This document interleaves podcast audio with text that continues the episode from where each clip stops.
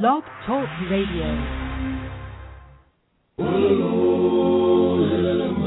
It's the Spiwe Show, an idea exchange empowering us to live well, live fully, and love deeply. And now, here's our host, Spiwe.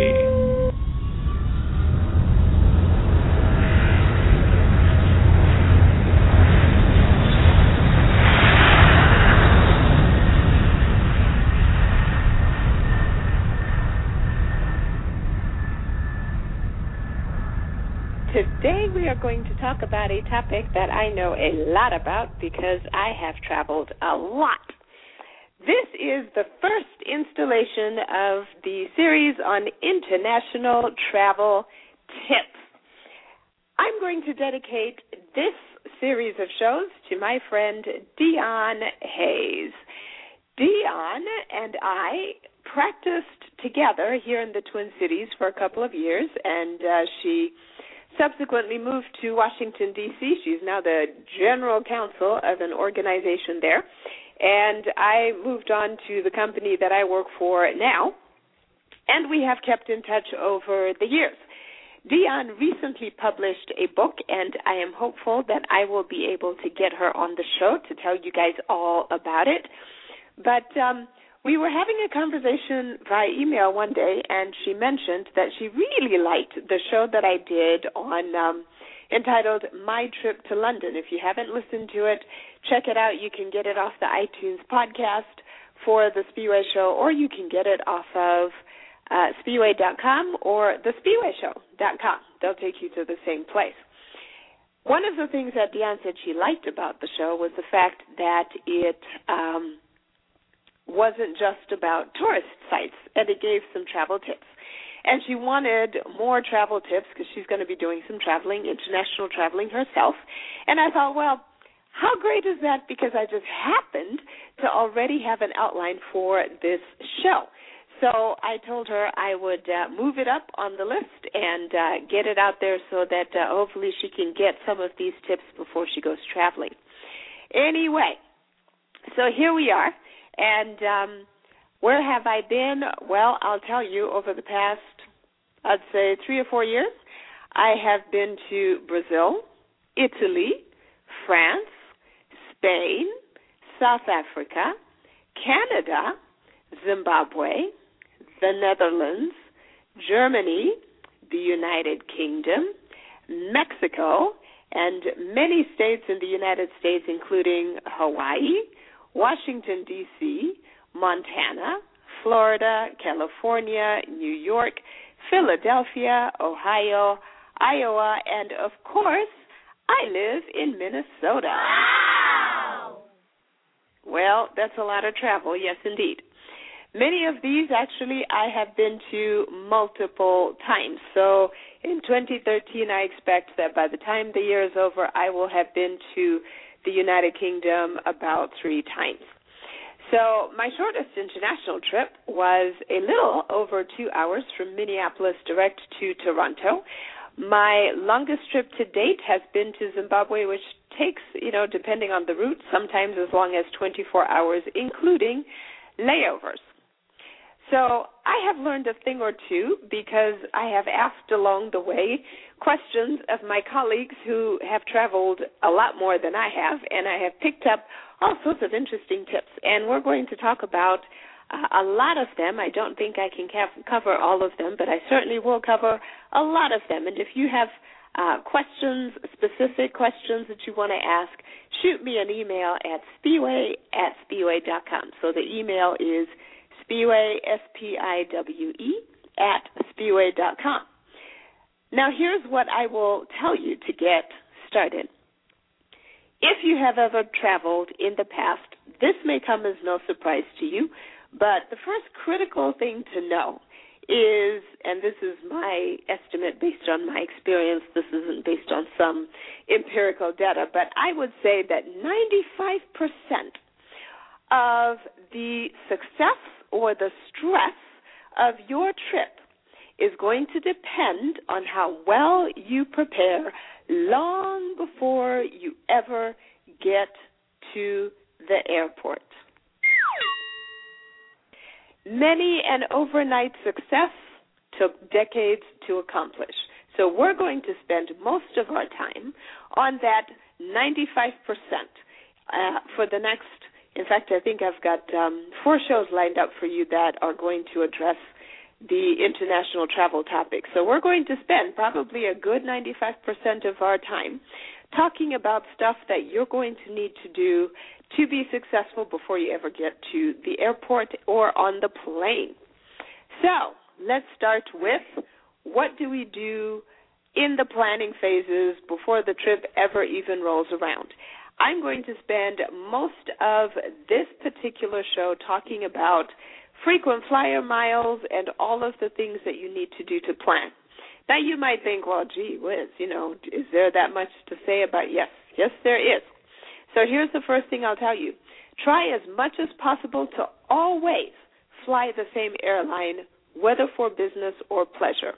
Many people, if they're going on a trip, will jump on uh, one of the um, airline comparison websites, right? You might like Kayak, you might like Travelocity, you might like Orbitz, and most people will look for the cheapest flight.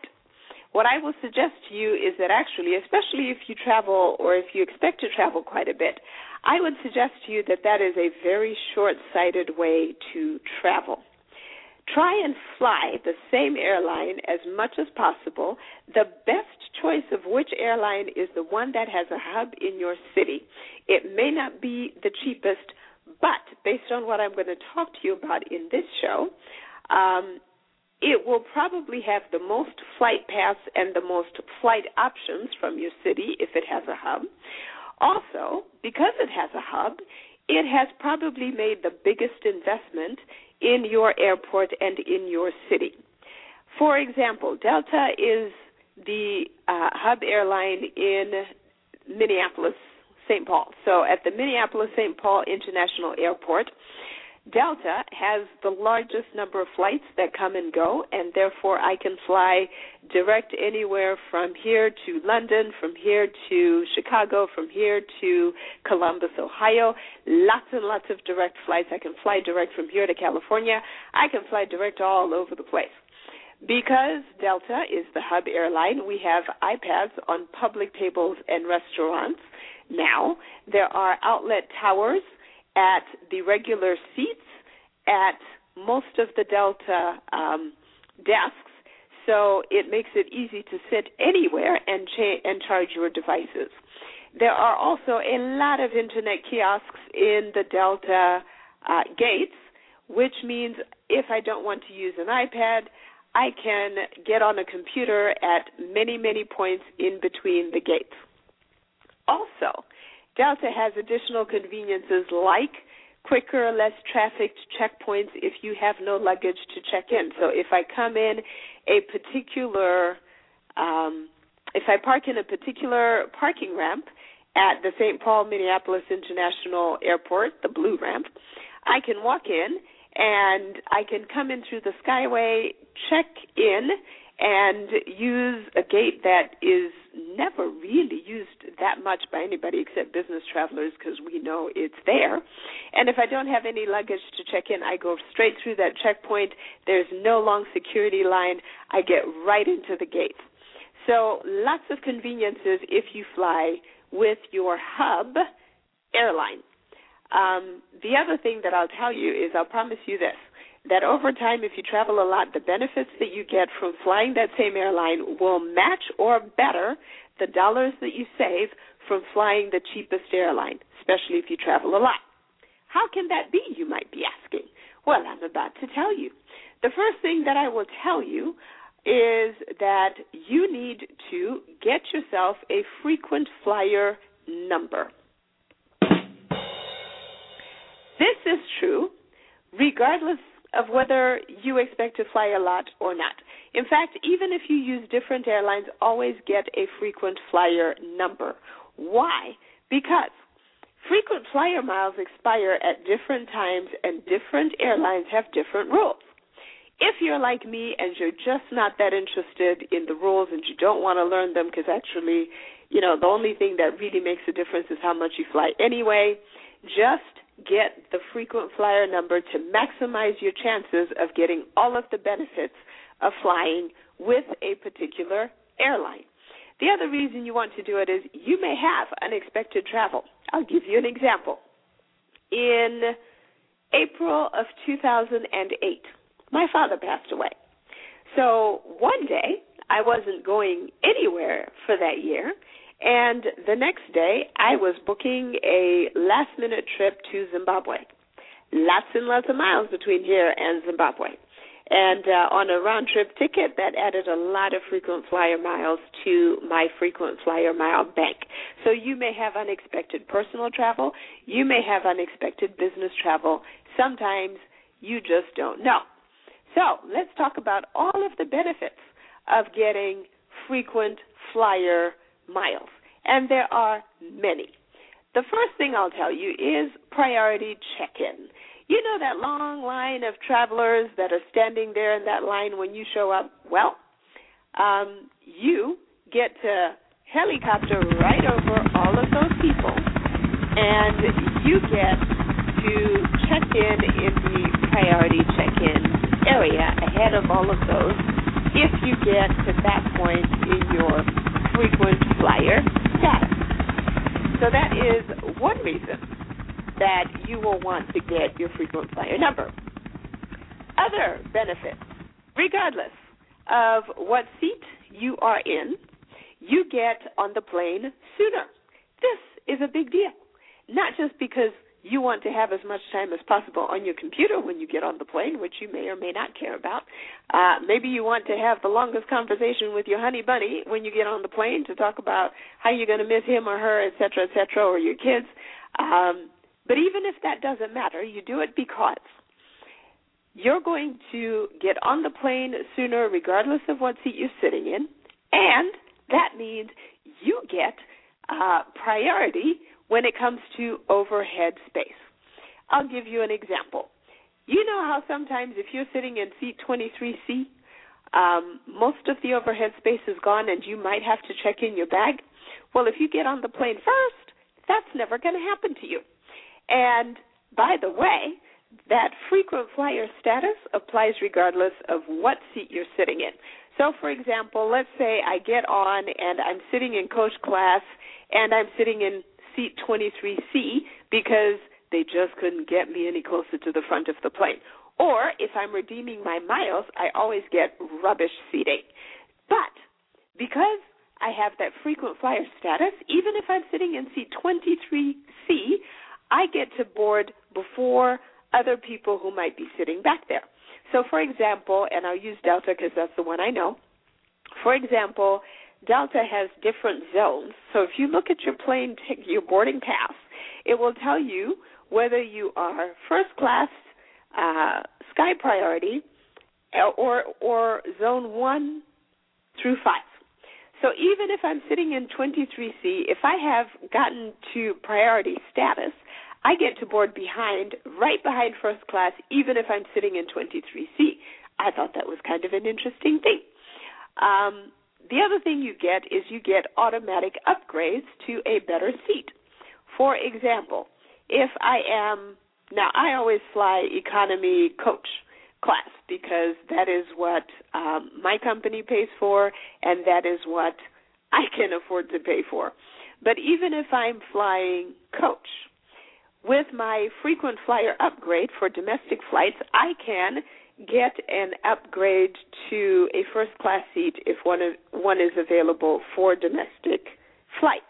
What's the big deal with first class? Well, if you get a first class upgrade, you get to check in with first class passengers, and they usually check in right after the people with special needs who need, you know, additional time to get on the plane, the people who have perhaps uh, wheelchairs, who have handicaps, and the people with young children. So you get on the plane first. The other thing, in the first class cabin, there are fewer seats, there are bigger seats, there are cushier seats, so it's a more comfortable flight. You get additional legroom. They ply you with drinks, including alcohol, as much as you like, as long as you don't jump around and start acting a fool. They give you all the food you want. So they give you snacks, whether they, they give you fruit, they give you chips, pretzels, cookies, whatever you want. And they will even give you meals on longer flights with real china and real glasses. Hello. The other thing that you get is you almost always get a blanket, a pillow, you get um, uh, headsets, you sometimes get um, the um, eye masks if you want. So, all sorts of exciting things that happen to you on first class. Wow! Yes, indeed. The other thing you get with your frequent flyer um, miles is you get automatic upgrades, even if not to first class, because it depends on availability. So the the higher up you go, so there are different classes of frequent flyer preferences, right?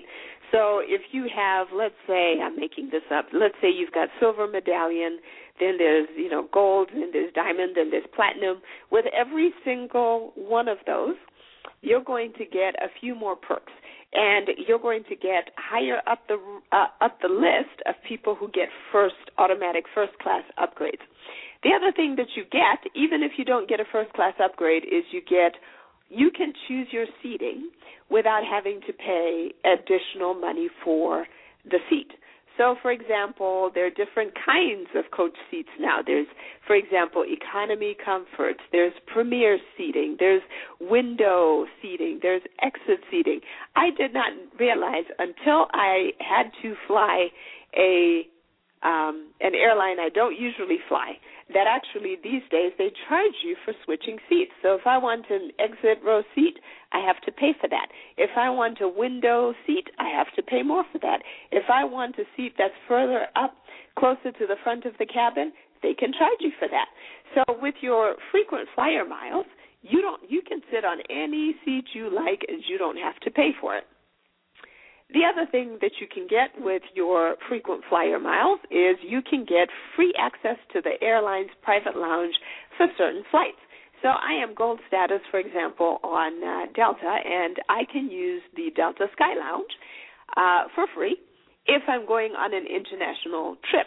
What's so magical about the Delta Sky Lounge depends on the country. Some of them in some countries will have free food, and uh, so that takes away your having to pay for uh, breakfast or lunch or whatever it is that you have to eat at the airport.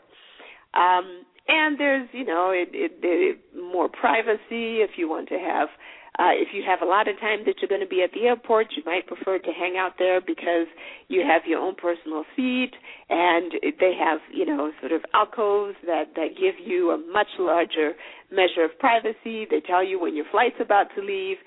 Um, if you pay for that because if you don't have frequent flyer status, you'll have to pay. Or if you, if I wanted to use it all the time, I'd have to pay, and it can cost hundreds of dollars for those lounges if you care for that sort of thing. But like I said, my Delta Hub has such great amenities that actually it doesn't make a huge difference. The other reason that you want frequent flyer miles to rack up is because it will make a difference when it comes to free checked bags.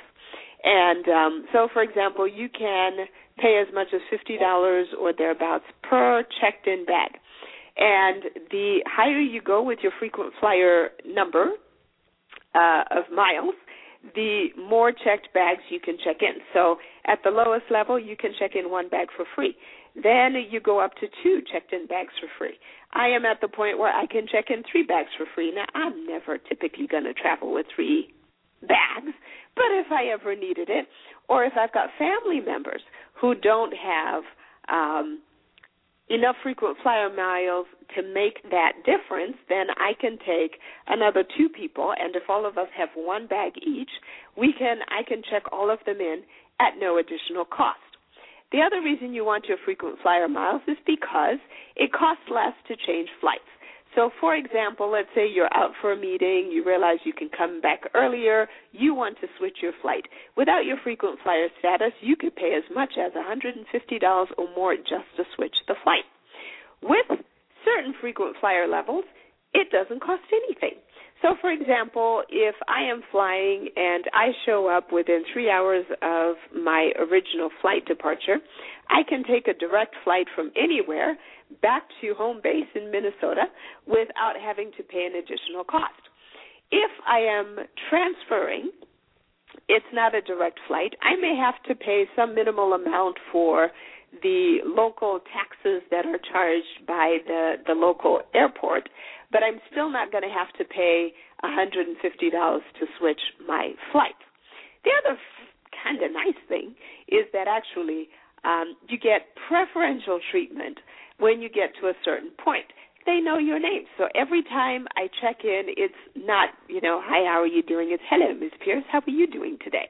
When I get on the fl- flight, when I board, it's, oh, I have a lovely flight, Ms. Pierce. That's a personal touch that's kind of nice because you feel like you're not just a number. The other thing is you have a priority telephone number and a separate dedicated phone line just for people who are, you know, whatever you are, gold status or diamond or whatever you are, platinum on your particular airline. What that means is you're going to wait for shorter lengths of time on hold on the phone before somebody gets to you, and the quality of service is better. It's kind of like flying first class. Flying first class means you get more attention because you have dedicated um, flight attendants for the first class cabin. And uh, oh, speaking of first class, what else didn't I tell you about the first class cabin? Um, there are a couple of things I was going to tell you about the first class cabin.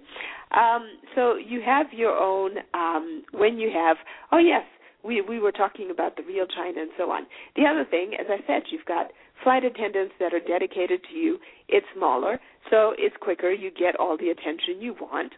Uh, you get dedicated restrooms at the front of the plane, so the lines are shorter. You are, of course, um, first to get on and off the plane, with the exception of the people who need additional time. They will store your coat or carry uh, carry-on luggage in special cubbies as a courtesy if it doesn't fit overhead, so you're less likely to have to check it through. Um, moving along to all the other things that you get. Uh, let's see, we talked about the priority uh, phone line. You get, uh, frankly, you get more and better attention just in general. So if you get stuck out somewhere, you call your priority line, you're going to get better service. Your flight gets canceled, you're going to be first to be placed on the plane that is going to be departing when everybody else is, you know, going to have to wait in line. So, uh, all sorts of things. The other thing about frequent flyer miles is they can be redeemed for other things. You can redeem them for hotel stays, uh, for discounts, rebates, and what I use my frequent flyer numbers, uh, frequent flyer miles for, you can redeem them for other flights. The other cool thing about uh, frequent flyer num- uh, frequent flyer miles is you can also, if you've got family members who are traveling with you and you're going on a trip, you can transfer the miles. Now, you always have to figure out if it's cheaper to actually transfer the miles or to just pay cash because it's not cheap to transfer the miles. But depending on where you're going, it might be worth it. So let's suppose, for example, so I have frequent flyer numbers for all my family members. So my daughters both have frequent flyer numbers, and so when I take them to Zimbabwe with me, they rack up their miles. When we went to Mexico for spring break, I was able to transfer, it was cheaper for me to transfer their miles into my account because that meant I had enough frequent flyer miles to buy all three tickets at a minimal cost compared to what I would have had to pay for each individual ticket to Mexico. So, like I said, you use that frequent flyer uh, number wisely, and it will be a better deal for you with all of those things than maybe just getting the cheapest flight because you're still going to have to wait in the long, long lines, etc. The other thing I'll tell you, on to another topic. If you have a smartphone, get the app for the airline that you will be using. Why? Because you will be able to track your flight and get alerts if the schedule changes, if that flight is delayed, or if the flight is canceled. You will also have an easier time of transferring to another flight if you need to. On your app is going to be a phone number that you can click on and call if you need assistance, and it's going to be easier. Um, the other reason is because if you've got a smartphone, if your flight is canceled, rather than standing in that long, long line, you can just get on your app and you can transfer onto another flight without um, that may not be as fully booked as it would be by the time you get to the front of that line. Check in 24 hours before you depart if you can, um, because a lot of airlines, once you get your smartphone app, will allow you to do that. If you don't have a smartphone, do it on your computer. Why? Because you want to get your seat assignment as early as you can. The earlier you do it, the more options you're going to have for getting your preferred seat. A tip about seating. If you're going to pick a seat, there will be there may be lots of different options, right? Um, um, premium seating, um, uh, coach plus, whatever they call it. Always, if you can, pick an exit row. Uh, why? Because, um, especially on a long on a long flight, like if you're on an overnight flight, get an exit row window seat. Why? Because if you have an exit row, you're going to get more leg room than all of those economy plus, economy plush, whatever they call them seats. Exit row will generally give you better seating. If you get the exit row right at the front of the uh, cabin, you're going to be able to get in and out of your window seat without disturbing your neighbor, which gives you much better flexibility. And often it is cheaper than a premium coach seat that offers only a few inches more legroom. The other reason I'm going to tell you for checking in 24 hours before you depart, aside from getting a better seat, is it avoids you having to stand in the ticketing line, especially if you have no checked luggage. Here's what I'm going to challenge you to do. If you're going someplace for less than three weeks, only take carry on luggage. It will make a lot more um, sense for you if you can be that disciplined because it's going to avoid you having to stand in that ticketing line and you just have to stand now in the security line. Um, the other thing is that using your smartphone to check in may also mean your boarding pass is going to appear on your smartphone with the barcode that you can use at the checkpoint. Why is that important? If you're like me and you have a hard time keeping up with paper, and you tend to like being paperless anyway, it will be one less piece of paper you have to keep track of. I am a lot less likely to lose my smartphone than I am my boarding pass. If you are on a long flight and you're not paying for business class, your next best thing is you get that exit row seat, and even though uh, you can have it, there will be certain requirements that you have to meet, but often, as I said, it's going to give you more legroom. So, having said that, that takes us to the end of our show today. And uh, tune in for the next edition of International Travel Tips. And until then, this is Spiwe saying,